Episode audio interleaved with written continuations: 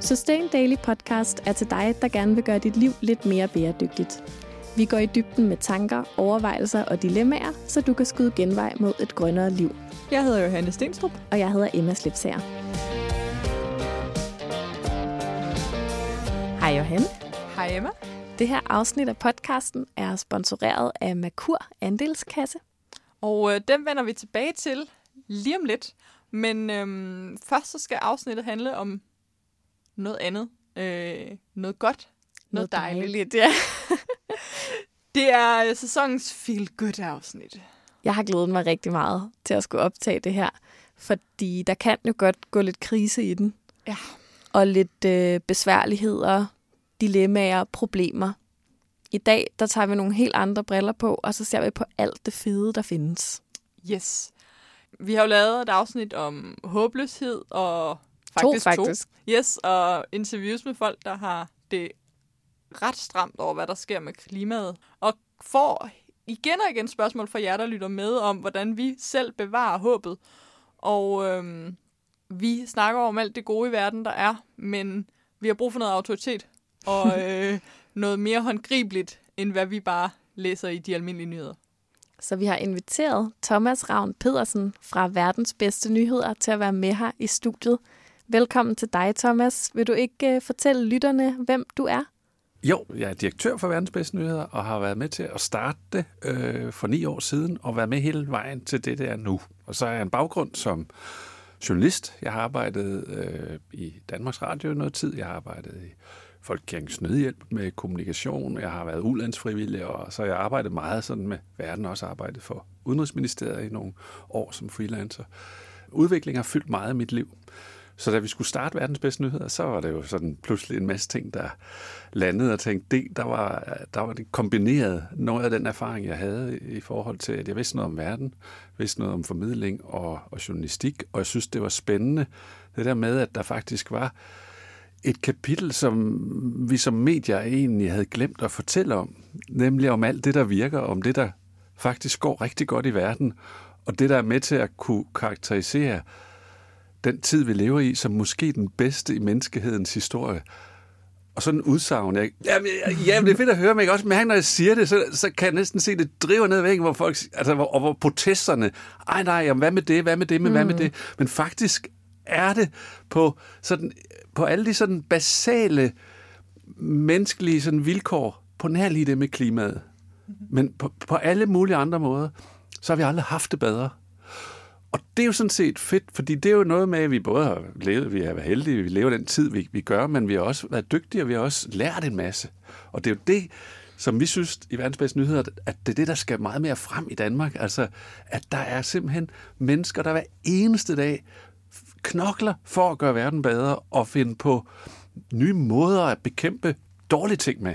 Og, og de lykkes med det, det er vel også det, I gerne vil frem. Ja, fuldstændig. At, at der er vidderligt hver eneste dag, er der jo kæmpe fremskridt, altså om det er i Afrika, eller om det er Latinamerika, eller Asien, eller i vores egen verden. Det der med, at, at der faktisk... Altså, I kan næsten bare tage et emne, så tror jeg, jeg kan fiske en, øh, en god historie frem. Altså, hvor man bare siger, fordi altså, det, i alle mulige områder. Ja, men øhm, så har jeg et emne. Ja. Hvad med klimaet? ah, det var jo så... jo, men, men altså, på den måde at se, at der er en bevidsthed i verden som der aldrig har været før. Jeg vil sige, det er det gode omkring mm. det. For det, det betyder, at vi endelig er begyndt at tage klimaet alvorligt. Og det betyder så også, at der vil være mulighed for, at de ting, der skal ske for at kunne bremse klimaforandringerne, at det kan ske, hvis vi begynder at gøre det, vi bør, og det vi skal gøre. Så man kan sige, det, det positive omkring klimaet, det er, at forskerne siger, at vi kan godt nå at bremse katastrofen. Vi kan godt nå at bremse op. Vi skal lægge vores liv om øh, på forskellige vis. Og der er vi så også på den, i de der mange af de der delhistorier, der er vi så heldige, at der sker tingene med meget stor fart. Altså for eksempel på hele energiområdet. Altså der, hvor man kan sige, at teknologien kan hjælpe os, der er vi heldige, at vi lever i en tid, hvor det bare vælter frem med meget billigere, altså solceller og vindmøller og sådan noget. Og det vil så sige, at det er altså begyndt at gå hurtigt med at, at, at få den der omskiftning i, i verden. For Hvilken eksempel, teknologi på klimaområdet gør dig mest begejstret lige på tiden? Jamen, det- altså, det er nok energiområdet, hvor jeg, hvor jeg synes simpelthen bare, det er så imponerende. Og når vi snakker energi, så for trække det hele ned, er det så vindmøller og solceller? Ja, altså, men, men, men også det, at vi sidste uge havde en nyhed fra Norge om, at øh, 57 procent af de biler, de nu sælger i Norge, det er elbiler. Jo, men de har også lavet nogle strukturelle tiltag, der gør, at det Jamen, bliver det- det- muligt. de har- de har gjort noget- Der de er nogen, noget- der har handlet og sat det i sving. Og... Der er noget gullerod, og der er noget pisk også lidt, ikke? Altså, og, det, og det er jo det, det er vi jo selv et mønstereksempel på, øh, ikke lige på bilområdet, der har vi været langsomme, desværre, men, men altså, hvis man kan se på netop vindmøller, selvom det blæser relativt meget i Danmark, så blæser det jo også meget, meget i mange andre lande.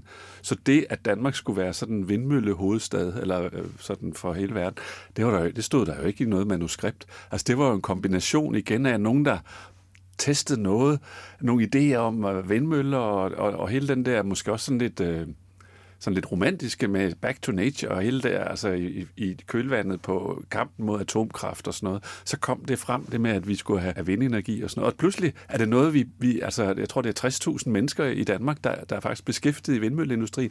Så det er, jo, altså, det er jo en fed historie, hvor verden kommer til Danmark for at få, for at se på, hvad er det, øh, vi gør. Vi vender tilbage til de gode nyheder lige om lidt, for nu skal det nemlig lige handle om penge. Vi har jo fået sponsoreret det her afsnit af podcasten af Makur Andelskasse, og igen, ligesom sidste podcast-afsnit, har jeg fornøjelsen af at have Silja Nybo Andersen med i studiet. Silja, du er investeringsrådgiver, så det er jo meget heldigt, fordi jeg er i den utrolige situation, kan vi i hvert fald lege, at øhm, jeg simpelthen har åbnet kosteskabet derhjemme og fundet ud af, at derinde, der stod der en hel pose med penge. Samtidig så ved jeg, der lytter med, at øh, jeg er et menneske, som har nogle værdier, øh, som jeg gerne lever mit liv efter. Jeg går op i bæredygtighed og prøver så vidt muligt at vælge de ting, der øh, gør mit liv mest bæredygtigt. Så, så hvad gør jeg med de her penge nu? Hvad er ligesom det smarteste at stille op med dem? Hmm. Jamen, øhm, tillykke med det. Sådan nogle kosteskab har jeg ikke selv. Øh, jamen, øh, du har selvfølgelig nogle valg. I taler meget om, hvordan man kan bæredygtigt forbrug. Øhm, det kunne være et valg, at du vælger at sige, at det skal du ud og købe øh, lækre klæder for. Men øhm, du kan også lade dem stå. Så er du helt sikker på, at det over tid vil øh, forsvinde lige så langsomt og blive et op af, af inflationen. Men det bedste, du faktisk kan gøre, det er, at du kan investere dem. På den måde kan du både være med til at tjene penge selv, men også gøre en forskel i verden. Det er sådan, at når du investerer, så er det, jeg vil sige, det er næsten en af de bedste måder, som du kan være aktivist på for en bæredygtig udvikling. Og hvorfor det? Fordi vi har brug for penge til at lave den her omstilling til et mere bæredygtigt samfund. Så pengene bliver den vigtigste katalysator. Så øhm, du er med til at give dine penge den stemme på den verden, som du gerne vil se. Og hvordan bruger de så den, skulle jeg til at sige? Altså, hvad er det helt konkret for nogle ting, mine penge kan sætte i gang? Hvad er det for en, en impact, de kan have? Jamen, du kan investere i nogle af de allermest bæredygtige tænkende virksomheder i hele verden på globalt plan. Øhm, Du kan også investere direkte i nogle rigtig spændende grønne projekter, hvor du kan investere i grøn energi. Men du kan også have et socialt sigte med at investere i kvinder i tredje verdens lande og have en kæmpe effekt. Noget af det, som måske kan være lidt svært i forhold til investeringer, det er, at det kan virke enormt komplekst. Ja, det kan det, men det kan heldigvis også være rigtig simpelt. Øh, Men jeg tror, det er meget vigtigt, at man tager en dialog, og øh, jeg vil i hvert fald altid foreslå, at man, øh, man får noget rådgivning omkring det her, og, og øh, kan selvfølgelig altid velkommen til at komme ind til Makur og få en snak. Øh, både omkring ens tidshorisont og forstå, hvad risikoen er ved det, men også hvad der er for nogle muligheder, og i særdeleshed, hvilken forskel man er med til at gøre for en bedre verden. Og hvis jeg nu ringer ind til jer i Makur og snakker med jer, kommer jeg så til at skulle gøre en hel masse mere, når de her penge de er investeret? Altså, hvor meget skal man ligesom bruge krudt på at have en investering? Nej, du skal tage stilling til at starte med, øh, og du skal skulle kunne svare på nogle spørgsmål omkring din, din situation og, og hvad der er vigtigt for dig. Og så tager vi den derfra. Det vil sige, det er vigtigt, at du har en lang tidshorisont, men så kan du også på mange måder øh, sætte dig lidt tilbage og lade pengene arbejde for, for en bedre verden. Cool. Tusind tak, Silja, for den lille hurtige brush-up på, hvordan man får pengene til at skabe en mere bæredygtig verden. Nu vender vi tilbage til Thomas Ravn Pedersen fra Verdens Bedste Nyheder og hans konstruktive journalistik. Og jeg synes, altså på en anden måde med klima, der, der, der er det også bare sådan at se på, på, på en, altså en by som København, som har så mange cykler og cyklister, ja, det er næsten for mig, det kan være lidt svært, ikke? Men, men altså, hvor høj og lav cykler på arbejde, fordi det er fedt, mm. øh, for det meste, og at øh, det er hurtigere, og det er sundt, øh, og det forurener ikke. Og hvor igen, altså, hvor der er mange andre steder i verden, så kan man sige, så er velstand lige med en bil, to biler, tre biler, større biler og sådan noget. Sådan er det jo stadig mange steder.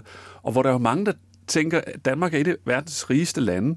Hvordan kan det være, at vi synes, at det er fedt at cykle? Mm. Det er der ikke meget status i. Altså, der, der, der tror jeg, der er en trend, og der har Danmark været igen, ligesom med vinden, men med cyklerne og det med en hygge og alt det her, at det hænger sammen, at vi er trendsetter. Og det tror jeg faktisk kan være nogle vigtige ingredienser i klimakampen.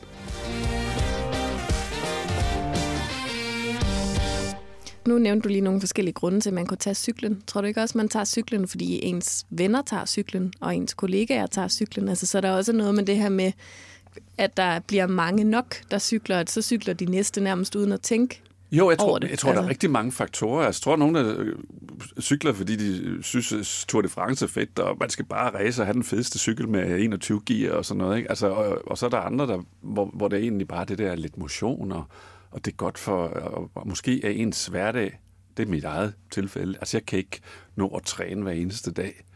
Så det jeg ved, at jeg cykler om morgenen og øh, mellem til møder, og hvis jeg skal rundt i København og sådan noget, og til og fra arbejde og sådan noget, og hvis jeg skal noget, det gør jeg, jeg ved, jamen, så holder jeg min krop lidt i gang. Og det, det er for mig øh, motivationen. Altså her i forårsmånederne, der er det jo også, altså det der med at dufte foråret, det kan man jo ikke ind i en bil. Så, så der er en masse positive ting i det, men ikke desto mindre er der jo ikke ret mange lande i verden, at der er, folk cykler så meget som i Danmark. Øh, og trods for, det, altså det er godt for så mange ting. Ikke? Mm. Ja, fedt. Så der var, der var lidt positivt på klimaet. Ja. Hvis øh, vi nu skal tage udfordring nummer to, så Ja. miljøet. Har du nogle positive historier til os der? Ja, helt sikkert. Nå, men altså, man kan sige, øh, det, det sjove er jo, altså det er jo ikke andet end 40-50 år siden, altså er det et ord som miljø begyndt at komme ind som et, altså sådan et politisk sammenhæng og i, i erhvervssammenhæng og sådan noget, selvfølgelig, hvis, altså, hvad miljøet var. Men det var jo ikke noget, man tænkte over. Man er jo bare, altså vi var bare forbrugt, og, og, og så pludselig har man begyndt at hoste nogle steder og fundet ud af, øh, hvad er det, hvad er, og der er luftforurening, og man, landbruget brugt gift på grøntsagerne, og så spiste vi giftige grøntsager og fandt ud af, at det var måske ikke så godt, og fuglene døde. Altså, den der bevidsthed, den har vi haft i nu måske, lad os sige 50 år. Ikke? Og det har betydet også, igen der, der var Danmark øh, et af de første lande, vi var det første land, der fik et miljøministerium, med Jens Kampmann, mener jeg det var, som var den første miljøminister. Og der begyndte at laves rensningsanlæg, og førhen lukkede man jo bare spildevand ud. Ikke? Mm. Nu kan vi svømme i Københavns Havn. Og igen er det det der med at være eksemplet på, fordi fra at egentlig bare kende, jamen sådan er det bare, øh, så er vi altså nu der, hvor de fleste steder i verden, at man har rensningsanlæg på kloakker, man finder ud af, jamen det er ikke smart med bakterier frit rundt. Det er smart at have det med i lukket rør. Øh, vi renser vandet. Vi sætter filtre på, øh, på skorsten og sådan noget, så der ikke er så meget syreregn og sådan noget, og vi sætter katalysatorer i bilerne, eller vi skifter til elbiler. Så jeg vil sige, der er en bevidsthed og et ryg i at rense øh, op efter det, og jeg synes, altså det, at en snavset, beskidt industrihavn som Københavns Havn, i dag er et sted, hvor man faktisk bare kan svømme, og man ikke bliver syg af det. Det er et fedt eksempel på, at det kan, man kan lave det der ryg. Hvis på, sådan på de helt store linjer også, så er der så sket også en bevidsthed i, i hele verden i forhold til at frede landområder, i fred, skove, øh, regnskove, øh, øh, koralrev og sådan nogle steder, hvor man ligesom siger, vi skal bevare det her for eftertiden. Og faktisk er vi oppe på at have omkring 14 procent af jordens øh, landområder, der er beskyttet af lovgivning. Wow, det er jo meget. Det er rigtig meget. Mm. Og det er meget mere end i Danmark. Der er det faktisk kun 7, 7 procent eller 8 procent, og vi er jo også meget intensivt. og sådan Også, noget. vi ligger faktisk efter gennemsnittet, kan Ja, man sige på den. Ja, men der havde vi lige en nyhed også i, i Verdens Bedste Nyheder for en måneds tid siden, hvor man så så på nogle af de lande i Østafrika, som har meget store fredninger, altså øh, alt det her med savannerne, med, med giraffer og alt det her mm. vilde, øh, vilde liv, og hvor man så prøvede at måle på at sige, jamen, en ting er, at de på papiret er fredet, men dyrkes der, er der landbrug, er der, bliver der gået, altså gået på jagt, og bygger man huse, og hvad ved jeg, dur de fredninger. Og der fandt man faktisk ud af, at det var omkring 5-96 procent, som faktisk var bevaret mm. i Tanzania og i Kenya. Så jeg kender de der eksempler på, at, altså at myndigheder og befolkninger finder ud af, hov, det her det var ikke godt. Efter tsunamien i, i Sydøstasien der for, øh, for hvad, 15 år siden, der fandt man også ud af, at mange steder havde man fjernet mangroven. Mangroveskov? Det, ja, mangroveskov. Det er. Jeg kender bare det, ordet. Ja, det er sådan noget med slanger og krokodiller og kolibrier og jeg ved ikke hvad. Det, altså, det er jo sådan en tropisk skov, men som er ude i havet, eller i flod, altså flodbredder. Mm. Så det er altså bevoksning i, i, i vådområder. Sådan krogede grene og sådan noget. Altså virkelig sådan rigtig eksotisk. Men øh, mangrove viste sig for det første beskyttet mod tsunamier, fordi de ligesom tager, virker som bølgebrydere, altså fordi de ligesom bremser de her voldsomme bølger, i stedet for hvis det var en åben strand, mm. hvor det mm. bare vælter ind. Så det var punkt et. Punkt to, de er også sådan en mikrokosmos for alle mulige insekter og, og, og, og dyr og fugle og sådan noget. Plus at de optager, det er faktisk den, øh, det, det, det bedste CO2-bekæmpelsesmiddel, vi har i verden, at øh, mangrove simpelthen optager øh, CO2'en og binder det. Og det vil så sige, at hvis vi har mangroveskove, så er vi også med til at, at bekæmpe klimaet der. Og der har man for eksempel i, i Bangladesh fredet nogle store mangrover, og også man planter nye. Og for eksempel Apple har for at, altså computervirksomheden Apple har for at øh, prøve at, at, at, at, ligesom kompensere for deres sådan klimaaftryk, så har de begyndt at plante mangroveskov og støtte det nede i, i, øh, i Sydamerika. Så på den måde vil jeg sige, at vi ved en helt masse om det, og vi rykker nogle i de rigtige skridt, men og det er jo også rigtigt, så er der jo idioter, som siger, vi er ligeglade. Vi mm. ophæver fredninger, som Trump har gjort nogle steder i USA. Jeg ved ikke, hvor meget det egentlig batter. Altså, jeg er rimelig optimistisk med USA, faktisk. Fordi delstaterne er meget uenige i, Trump, og det vil så sige, de går egentlig imod ham. Også når det gælder energi. Selv et sådan, måske sådan ærkerepublikansk olieland, stat som Texas, der er det vindmøller, der, der buller frem. Mm. Altså, olie er på retur vindmøller frem. Altså, og hvor, hvor de ser jo på, både også på, altså det er jo også bare sådan rent økonomisk, er det faktisk smartere at investere i sol og vind i øjeblikket. Man får flere penge øh, retur. Øh, og det vil så sige, der er tiden imod Trump. Og det kunne måske i virkeligheden også være en positiv klimatrend, tænker jeg. Det her med, at, at det nu er så etableret, at vi ikke kan fortsætte sådan, som vi har gang i at gøre nu. Så fremtiden ligger på en eller anden måde et andet sted. Altså, og det kan måske ikke nødvendigvis tale til Trump, men det kan være, det kan tale til nogle virksomhedsejere, det kan være, det kan tale til nogle øh, lønmodtagere, som er i nogle jobs, hvor de tænker, alt det, jeg læser i avisen, tyder på, at mit job er i fare. Øh, tror du også, at, at der er en trend på den måde? Mm. Det tror jeg, fordi der er, skabt, der er skabt flere jobs i vindindustrien i USA, end der er, øh, end der er kuljobs. Altså, kulindustrien, altså der, der er kulminer i Australien, der går konkurs Øh, fordi, nå jamen, det er ikke kun en tid længere, vi lever i. Og det er smadret positivt. Og jeg tror også, altså man kan sige, alle de her fredagsstrækker for klimaet med Greta Thunberg og hele den klimabevægelse med studenterbevægelsen, det ser jeg som et udtryk for netop det, du siger, at materialisme er ikke bare lykken. Og det er jo det, der er jo sådan set det ulykkelige. Altså de steder, hvor der sker overgreb på naturen, og hvor, altså, hvor stadigvæk vi bare buller løs for, at vi kan få nogle flere bøffer fra, fra Brasilien. Ikke? Altså noget soja og ned med fældertræerne og bare noget så. Det er jo grådighed. Altså det er jo fordi, at vi bare vil tjene nogle penge. Nogen vil bare nemt til nogle penge. Og det vil så sige, at hele den der cirkulære tankegang ligger meget fjernt hos sådan nogle folk.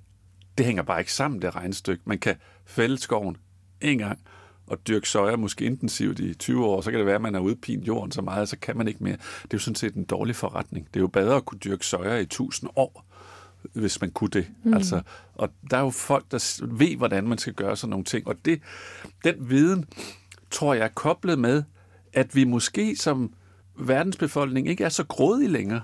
Altså, det, det er et kæmpe spørgsmålstegn, men jeg synes egentlig, det er den fornemmelse, at det er måske også, fordi vi bare er altså, så stinkende rige i Danmark, at vi har alt, hvad vi behøver. Mm. Og Fordi du er i sådan en boble af folk, der gerne vil det bedste for verden. det er jo også en risiko, men jeg synes egentlig også, altså jeg kommer meget rundt i Danmark, Jeg- altså jeg holder mange foredrag i alle mulige steder, og ikke bare i København med... med, med På Nørrebro. på Nørrebro, med eller og meget idealistiske studerende, eller hvad det er. Det er også, jamen, altså, det er seniorklubber rundt omkring, eller pensionister, og det er sovne, kirke, øh, hvad det, menighedsråd, og det er folkeskoler. Alt, altså jeg vil sige, der, der sker noget. Jeg har simpelthen ikke, øh, jeg kan ikke huske i mit voksenliv, at jeg har mærket en sag, som optager så meget som hele bæredygtighedsdagsordenen. Og det med, altså også, og nu arbejder vi meget med verdensmålene også, som jo på en eller anden måde er en plan for, hvordan skal vi redde kloden? Altså, hvordan skal vi fikse de sidste ting, der mangler? Med, få de sidste ud af fattigdom og få bekæmpet ulighed og få bekæmpet klimaforandring og sådan noget. Der er verdensmålene en fed plan, og det arbejder vi rigtig meget med i verdens bedste nyheder, det med at fortælle om dem og, og prøve at netop også få dem ud lokalt. Og det kan jeg bare mærke, det, er altså, det, det, tænder, det tænder lys i øjnene hos børn. Fordi det er fedt, det der med, at man har truslen med klimaet, det har, det har de fattet. Det ved de godt, ja.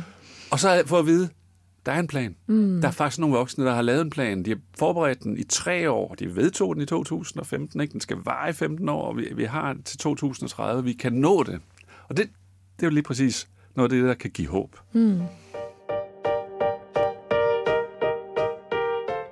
Du har sagt nogle gange, at I har haft en nyhed i verdens bedste nyheder. Vil du ikke fortælle, hvad verdens bedste nyheder egentlig er? Altså, Vi er sådan en, et, et, et lille medie.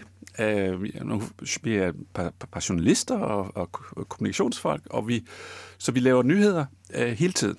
Uh, og dem skriver vi selvfølgelig på vores egen medier, altså i vores hjemmeside, Verdens Bedste Nyheder, eller på Facebook og Instagram og Twitter og sådan noget. Men vi arbejder også sammen med, altså for eksempel S-togene, der er i, i hovedstadsområdet, der er jo skærme i alle vogne.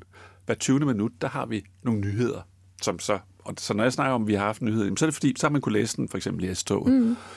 Øh, og så, så har vi et samarbejde med Jyllandsposten, og vi har et samarbejde med Radio 24 og med BT Metro om på ugenlig og månedlig basis at levere nyheder til dem. Så vi er faktisk sådan med til at, altså egentlig at dele nogle af de der, kan man sige, konstruktive nyheder, som vi arbejder med. Så det er sådan en journalistisk disciplin, øh, som, øh, som er relativt ny, sådan cirka 10 år gammel, som vi kalder konstruktiv journalistik, som netop fokuserer meget på at altså ikke bare udelukkende se problemet, men også prøve at undersøge, hvilke løsninger er der.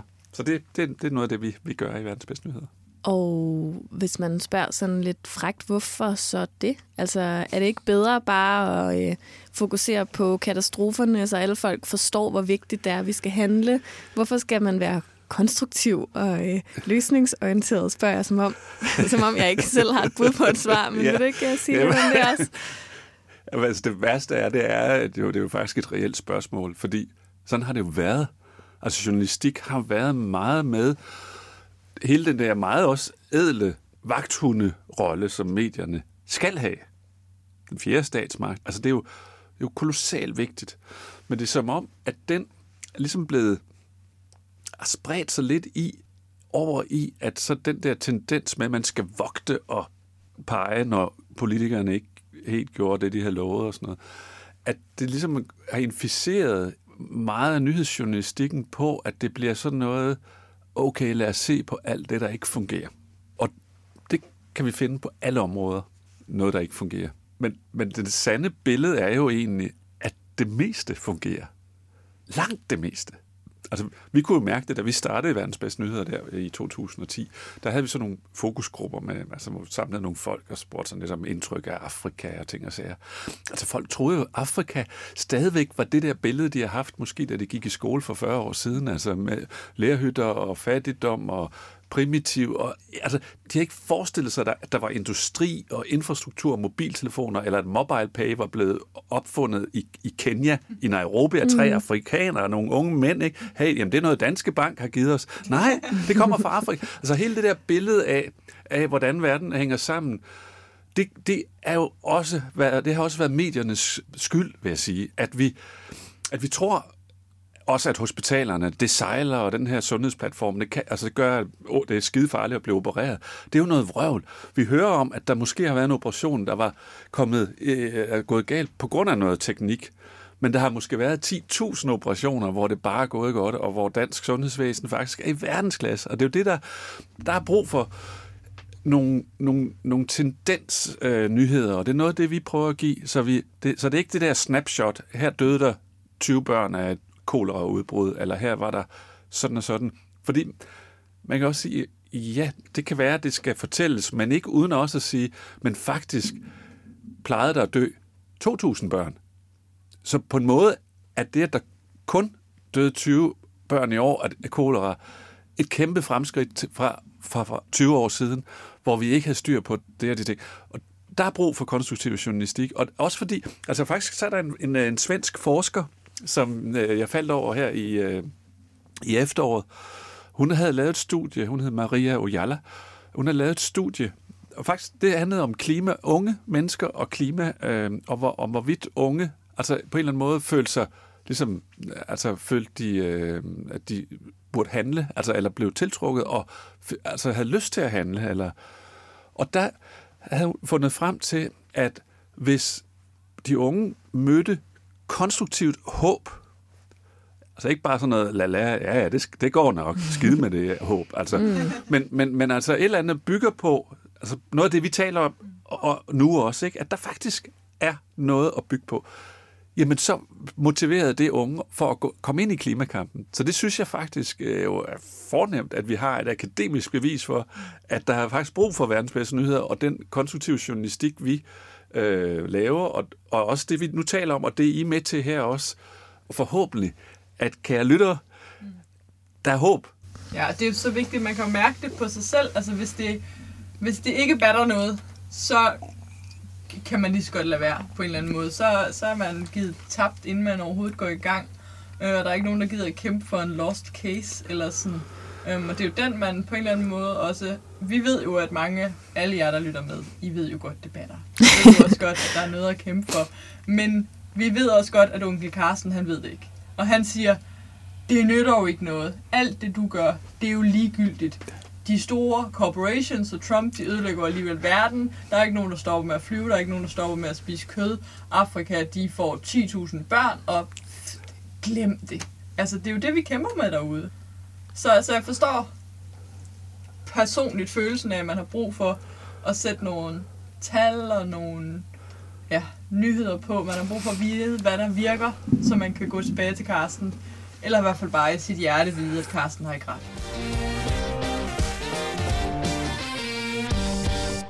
Jeg tænker også bare, at det er sindssygt vigtigt, at der er begge dele. Ikke? Det er sindssygt vigtigt, at der er nogen, der siger, at verden brænder øh, og der er de her, de her, de her, de her problemer, der skal løses, sådan så man kan altså netop have en realistisk tilgang til, hvad der er, der sker rundt omkring. Men samtidig er det også sindssygt vigtigt, at der er nogen, der siger, og verden har det også godt, mm. og der er også det her, det her, man kan gøre, og der er de her, de her, de her seje mennesker, som allerede gør det, og der er det her initiativ, som du kan støtte, eller som du bare kan glæde dig over, at der er nogen, der har været kvikke nok til at opfinde. Øhm, altså, det, det må være en balance, ikke? Mellem det ene og det andet, tænker jeg i hvert fald. Ja, og det, og det er klart, altså, nu taler jeg som om, at ja, at jeg jo bare står på det der fundament af, af håb og facts og nyheder og sådan noget. Og altså, jeg bliver da også ramt af den der tvivl. Altså, jeg kører meget mellem landsdelene, og, og når jeg så kommer op øh, af tunnelen der på Sprogø ude i Storbælt med toget, så har der her øh, i nogle måneder været øh, noget, noget arbejde.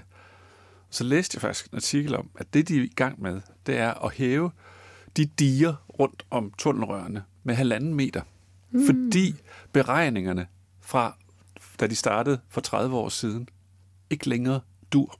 At vandstanden i havet stiger, og at de storme, som kun skulle komme hver 10.000 år, at de faktisk vælter ind over ja. hver anden eller hver tredje år. Og det vil så sige, altså her er det jo simpelthen helt klassisk, altså helt konkret, at øh, nå, vi må gøre noget. Vi hæver et dige. Og der er vi jo så heldige i Danmark, at vi har ingeniører, og vi har penge og ressourcer, så vi kan lige hæve diget. Men jeg synes samtidig, det er jo, at det er jo altså et eller andet wake-up call om, at oh, der, der, der sker noget derude, og det kan godt være, at på nær lige de lavest liggende områder i Danmark, ikke? men ellers, øh, og vi har måske også ressourcerne til at bygge de diger, så det kan godt være, at Danmark egentlig samlet set ikke står i et katastrofescenarie, men vi kan bare se, at vi er inde og røre med nogle håndtag på kloden, som vi ikke burde have rørt ved. Ikke? Altså, isen smelter. Mm. Det kan vi, sådan er det bare. Men skal vi så ikke lige prøve at tage temperaturen på optimismen her i rummet? Øhm, Thomas, hvis nu optimisme, det er, at du bare tror på, at vi forventer skuden, og øh, det, alt bliver godt og sådan noget, er 10, og så pessimismen, som er, at øh, tunnelen under Øresund bliver oversvømmet, og øh, klimaflygtninge og tørke og madnød er 1. Hvor står du så på sådan optimisme versus pessimisme-skalaen? Jeg tror, jeg er en 6-7 stykker. Okay. Altså, jeg, jeg, jeg er på den rigtige side af midten. Jamen, jeg tænkte også umiddelbart, at jeg vil sige, at jeg var en sekser, faktisk. Altså, ja, mere øh, optimisme end pessimisme, men ikke så meget optimisme, at jeg sprænger skalaen på nogen måde. øh, jeg synes også, der er rigtig meget om at tage rigtig, rigtig alvorligt for tiden. Ja. Hvad med dig? Jeg tror sgu, jeg er på den anden side. Jeg, øh, jeg tror, jeg ligger mig på en 4. Jeg er sådan ret... Øh, på den ene side ret pessimistisk anlagt, når det kommer til, hvor meget verdenssamfundet tager sig sammen. Det, ja, det er ikke særlig fedt at sige højt, men på den anden side, så er jeg også øh, anlagt sådan, jeg tror, det skal blive meget værre, før vi vågner op, desværre. Altså, jeg tror måske lidt på chokpsykologi. Eller sådan. Og verden har ikke fået det chok, og den vestlige verden især har ikke fået det chok endnu. Så. Og nu kan jeg så ikke lade være med, for jeg vil gerne trække dig over på, på den anden side.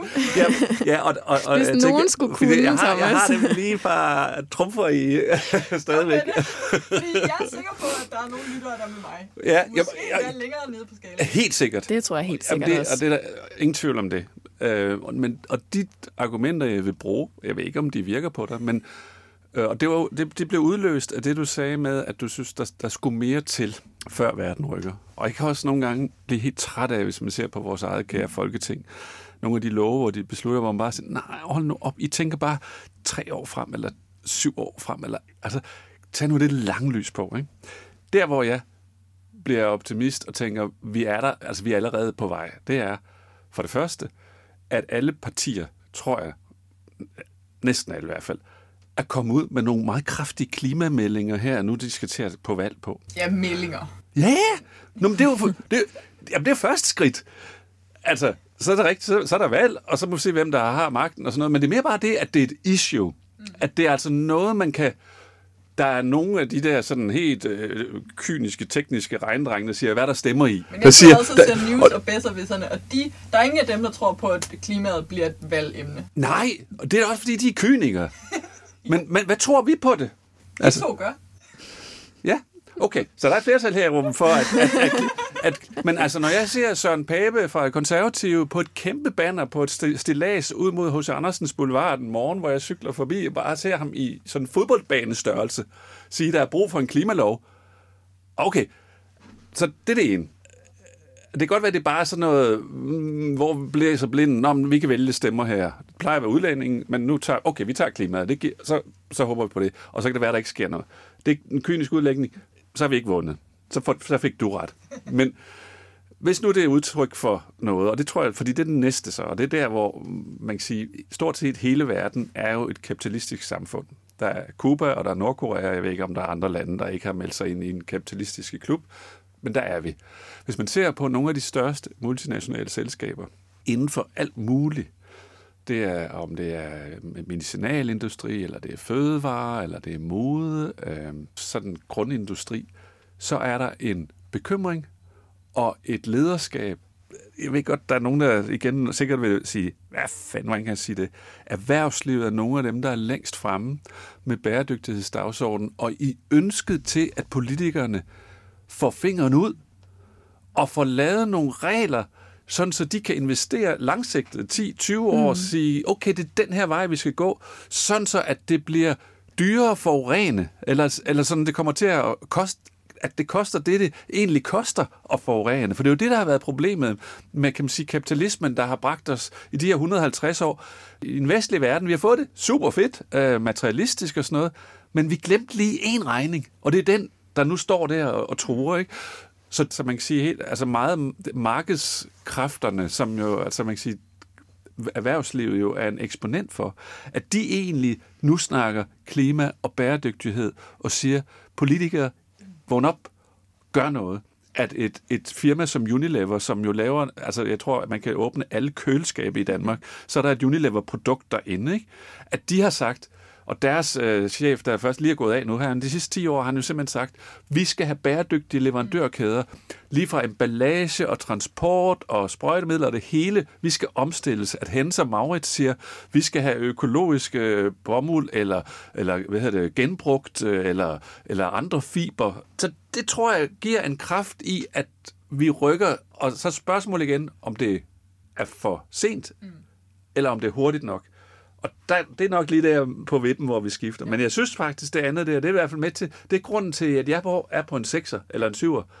At, at jeg kan se, at der er nogen, der, der vil den vej.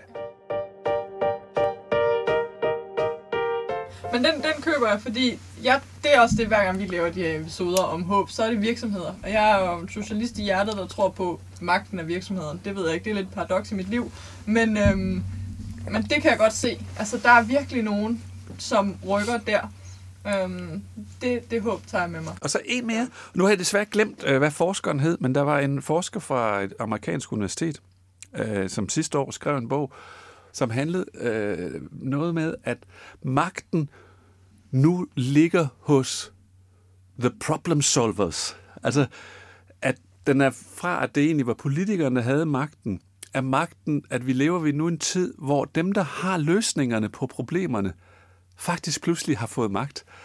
Og den tænkte jeg, da jeg læste om den, øh, den mødte jeg, øh, den der overskrift, hvor jeg bare tænkte, er det rigtigt? Og jo mere jeg tænker over den, så kan jeg egentlig godt se det. Altså at, så hvis vi tre nu her fandt på en, en eller anden smart måde at løse et problem på, og vi gik ud og fortalte, først her i radioen, og så siden alt muligt, sagde, hey, vi skal til at gøre sådan her, så kunne man lige fikse det så vil, er der jo en stor sandsynlighed for, at det begynder at ske. Og på den måde har vi jo så haft en, fået en indflydelse og dermed en magt. Altså, det, det kan jeg egentlig godt lide. Og, og, og altså også i forhold til, øh, at netop vi, vi snakker om, om det med at være arbejder, eller være, eller være socialist, eller folket. Altså at det egentlig måske faktisk er hos os, hos borgere, at magten ligger, fordi i de valg, vi nu kan træffe, og i de løsninger og de idéer, og hvis vi, hvis vi får, får løst nogle problemer, eller får idé til, hvordan vi kan løse problemer. Der er i hvert fald ingen tvivl om, at der er mange, der holder øje med os, altså, og er meget interesseret i netop, hvilke valg vi træffer. Hvilke nogle parametre, som betyder noget for os. Nu tænker jeg både på dem, du nævnte, analytikerne, der øh, beslutter, hvad politikerne skal mene for at få stemmer, øh, men også jo virksomhederne, som finder ud af, hvad for nogle nye produkter skal lanceres. Øh, altså alt det, vi gør, det bliver jo øh, tracket i alle de her datasamlinger og sådan noget, ikke? Og, og bliver grund for noget udvikling. Jo, og en anden del, steder. altså en ting er de der produktioner, de produkter, vi nu køber og sådan noget, hvor man, altså, der er jo også analyser af the millennials, altså man kan sige, hele, altså hele ungdomsgenerationen nu, øh, altså faktisk er mere kritiske forbrugere, end vi gamle, og stiller større krav til ordentlighed. Altså spørg til, er det nu børnearbejde? Er, det, er der kemikalier? Er det bæredygtigt? Den ene og den anden og tredje. Det er på det ene, så, altså selve markedet. Det andet er, det at virksomheder skal jo øh, ansætte dygtige mennesker. Og der er jo også en undersøgelse af millennials og unge i dag faktisk altså går mere op i, er det et ordentligt sted? Behandler de deres medarbejdere ordentligt? Eller altså, er det en virksomhed, som forurener meget, eller opfører, og så også har en bæredygtig produktion og sådan noget? Er det vigtigere end den fede hyre, det synes jeg da er vildt. Altså, det synes jeg da egentlig også er noget af det, der giver mig optimisme. Fordi det er ligesom om, der, der er noget, der, altså det cirkulære, det bæredygtige, det er, at vi skal simpelthen sørge for, at verden er okay, når vi går herfra. At det er blevet vigtigere end bare, at der står tre biler i garagen. Hurra for det! Mm.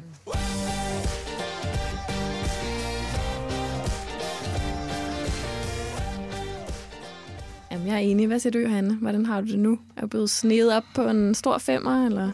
Ja, men en femmer kan vi godt være. Det er, det er ligesom på vippen der, ikke? Øh, vippen, der den ene dag kan, kan høre et eller andet øh, godt, og så blive yay, og vippen, der den anden dag kan, kan kigge nedad på skalaen. Det tror jeg i virkeligheden er et meget godt sted at stå lige nu. Jeg kan ikke lige se, at den kommer højere op end en femmer. Jamen, så er der sket en, en Ja. ja. udvikling i en- den rigtige retning, skulle jeg til at men det er sige. fordi, jeg husker på, hvor meget magt virksomheder har. Og gå både på den gode og den dårlige måde. Eller sådan. Øhm, jeg snakkede med en i går om det her med selvkørende biler, og det ved jeg godt ikke har super meget med bæredygtighed at gøre. Det kunne det have, det er en anden snak. Om hvem der kommer til at ende med at implementere det og stå for det. Og der snakkede vi om, at der var tre løsninger. Det var pensionskasserne, staten, eller Google og Amazon og Facebook. Og øh, jeg ville da ønske, at det var det semi-offentlige pensionskasser, som vi alle sammen ejer, men jeg ved jo godt, hvad jeg tror på, det ender med at være de store multinationale selskaber, som kommer til at styre mit liv. Og ja, de bosætter sig i Danmark, fordi der er vindenergi og sådan noget. Så den køber jeg. Jeg er solgt. Øhm, jeg tænker, øh, har du mere, hvis vi lige skal dykke ned i omkring, hvor vi finder håbet? Øhm, nej, men jeg kunne rigtig godt tænke mig at stille Thomas et sidste spørgsmål. Det er fordi, jeg sidder og tænkt på, øhm, hvis nu vi skulle invitere dig ind igen om et år, hvilken verdens bedste nyhed vil du så håbe, at du kunne have med? Og den skal være klimarelateret, for det var det, der var det sværeste. Altså, jeg tror faktisk, den kan, jeg tror, jeg kan komme med den, fordi øh, altså, FN's generalsekretær Guterres har faktisk, altså, de mødes jo en gang om året alle lande i, i, i New York til generalforsamling i FN, hvor man ligesom diskuterer, hvad der hvad er hot. Og årets tema er, det er et særligt klimatopmøde faktisk, som er altså taget ud fra de der særlige, altså klima, de der, der er i omkring december og har været i Danmark og Paris og så videre. Men simpelthen sagt, nu er det det hele, altså så det overskyggende. Og selvom de der øh, store møder jo godt sådan umiddelbart kan sige, hvad skete der egentlig? Det er mere det der maskineri, at lande bliver sporet ind på at forberede sig til, hvad skal vi egentlig mene om det? Hvad skal vi gøre? Og hvordan kan vi se lidt lækre ud? Og vi vil gerne have, at vores præsident skal blive fremhævet som en. Altså hele det der spil gør, at jeg tror, at det næste øh, halvår frem til september i år, at der vil, vil ske nogle ting, og måske netop også kunne blive besluttet noget, som øh, så verden i hvert fald kommer på, på rette vej. Og der er Danmark faktisk blevet inviteret ind til at lede nogle af debatterne. Så altså, hvad er det for en nyhed? Hvad hedder overskriften? Jamen, jeg ved ikke, hvad nyheden er. Det, det er ikke nok klimamand øh, til at, at, at sige, men altså, jeg synes, der kommer rigtig mange spændende nyheder fra både Indien og Kina, og det er immer væk to milliarder mennesker. Mm. Altså, det er jo nogle lande, at når de, når de rykker, jamen, så rykker de. Jeg bor- i Roskilde, og der har vi lige fået 20 kl- øh, hvad hedder, elbusser, og jeg er simpelthen så glad. Øh, plejer at cykle bag ved de der dieseloser, så når de starter, ikke, så, pff, så vælter det ud. Her er de lydløse, mm. og, der, og det lugter ikke længere. Så nogle, de der skridt, hvor bare, op, der skete noget. Roskildes øh, bybusser, øh, og der i, i Kina er det jo millionbyer, hvor de bare siger, ud med diesel og ind med el. Ja. Sådan nogle ting, det tænker jeg, at det, øh, det er fedt, og især, altså det bedste vil jo være, hvis USA vil officielt komme ind i kampen, altså, men altså det tror jeg ikke, så længe Trump er præsident, så lad os håbe, der kommer en ny om, om halvanden år. Ikke? Så, og i Danmark vil jeg sige, der mener jeg måske ovenikøbet, at vi kunne få ikke bare en dansk bedste nyhed, men også faktisk en verdens bedste nyhed, og det kunne være, at, at vi efter valget får en regering, som tager verdensmålene og klima som, som øh, regeringsgrundlag og siger, og kigger lige tilbage over og ser, ej, hvor det gik jo så fedt med hele vores øh, bekæmpelse, altså forurening og miljø, og som jeg talte om, og vindindustri. Danmark er et ledende land, til trods for, at vi er et lille bitte og kun har 0,1 procent af den samlede udledning i verden. Så vi trendsetter. Øh, og tænk så, hvis vi får et regeringsgrundlag, som, hvor, hvor så også regeringen netop til de erhvervslederne så siger, okay, vi, vi har hørt jer. Det bliver dyrere at svine, og det bliver bedre at træffe de rigtige valg. Fordi så har vi gulderåden, som os, som, og vi som borgere får måske gjort de ting, som vi ikke... Altså jeg, jeg vil ønske for eksempel, at alle, der har en bil, at de simpelthen lovede sig selv og deres familie og deres børn, at næste gang, hvis de skal købe en ny bil, at det så var en elbil eller en hybridbil. Og, og så kan det godt være, at den er lidt for dyr i øjeblikket, men så vent. Eller, altså det der med, og at så regeringen gjorde det muligt til, at man så kunne leve uden bil. Jeg har, jeg har, jeg har ingen bil længere. Så, så, så, så nogle systemændringer, som vil være svært at sætte overskriften på. Altså, så jeg kan ikke give den der det der quick fix, fordi det, det er problemet med klima. Der er ikke bare én god nyhed. Det skal være den der med, at man ligesom kunne sige, hey, der skete noget. Men så vil jeg godt prøve at komme med overskriften. Ja. Og det er, at uh, World Overshoot Day rykker senere på året. Det kunne være en måde at måle på, at, vi er, at der er sket noget positivt. Fuldstændig, så den ikke skal ligge der i august måned, ja, eller hvornår det er, ikke? Altså, lige nu der rykker den jo frem med Ja. sådan en halv måned hvert år. Ja. Vi kunne rykke den den modsatte ende af året, så der går- gik længere og længere tid. Ja. Det, vil, øh, det vil være en måde, tænker jeg, at se, okay, der sker noget. Der fik du også hul på bilden. Altså netop, at CO2-udledningen i 2019 gik ned. Altså, Ja, og det er måske ikke blevet det varmeste år nogensinde Nemlig. Igen, som Ja. det har været er hvert år de sidste mange år. Og Ikke? der tror jeg så, altså, og det er ikke for at være pessimist, der tror jeg bare, der er, altså så jeg tror, selvom vi måske er- bliver, er rigtig dygtige til at gøre de rigtige ting i 19, det kan godt være, det er faktisk først i 2020 mm. eller 21, at vi får effekten af det. Men altså man kan sige, vi har jo haft nogle år i Danmark, hvor vi faktisk har haft en vækst, men hvor altså, vi ligesom har afkoblet forureningen med vækst. Og det er første gang, og det er det eneste land i verden, der har gjort, altså at vi, at, altså ligesom CO2, per, hvor godt det går egentlig. Altså det plejer ligesom at være to kurver, der koblede, koblet, øh, men hvor den er gået nedad. Sidste år vendte den så desværre igen, ikke? Og det er bare det, det går ikke.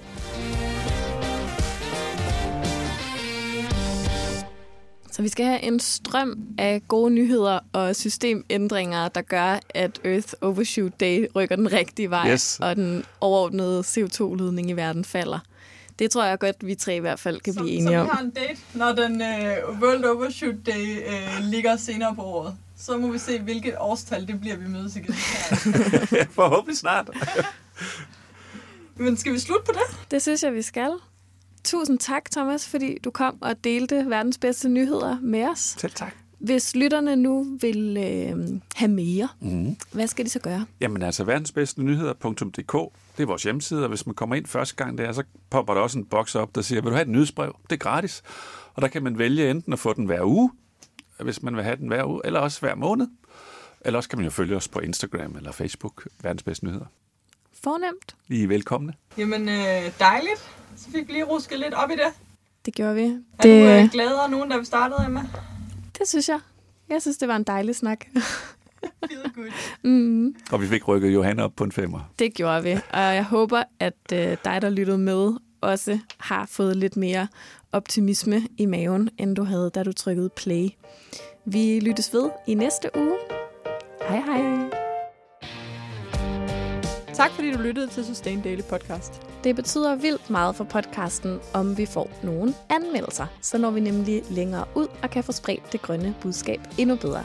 Så hvis du har to minutter, du ikke ved, hvad du skal bruge til, så hop meget gerne ind i din podcast-app og anmeld Sustain Daily Podcast. Og hvis du vil høre endnu mere fra Sustain Daily, så kan du følge os på f.eks. Instagram eller Facebook, eller skrive dig op til vores nyhedsmails, hvor du bliver den første til at høre, når vi laver seje ting.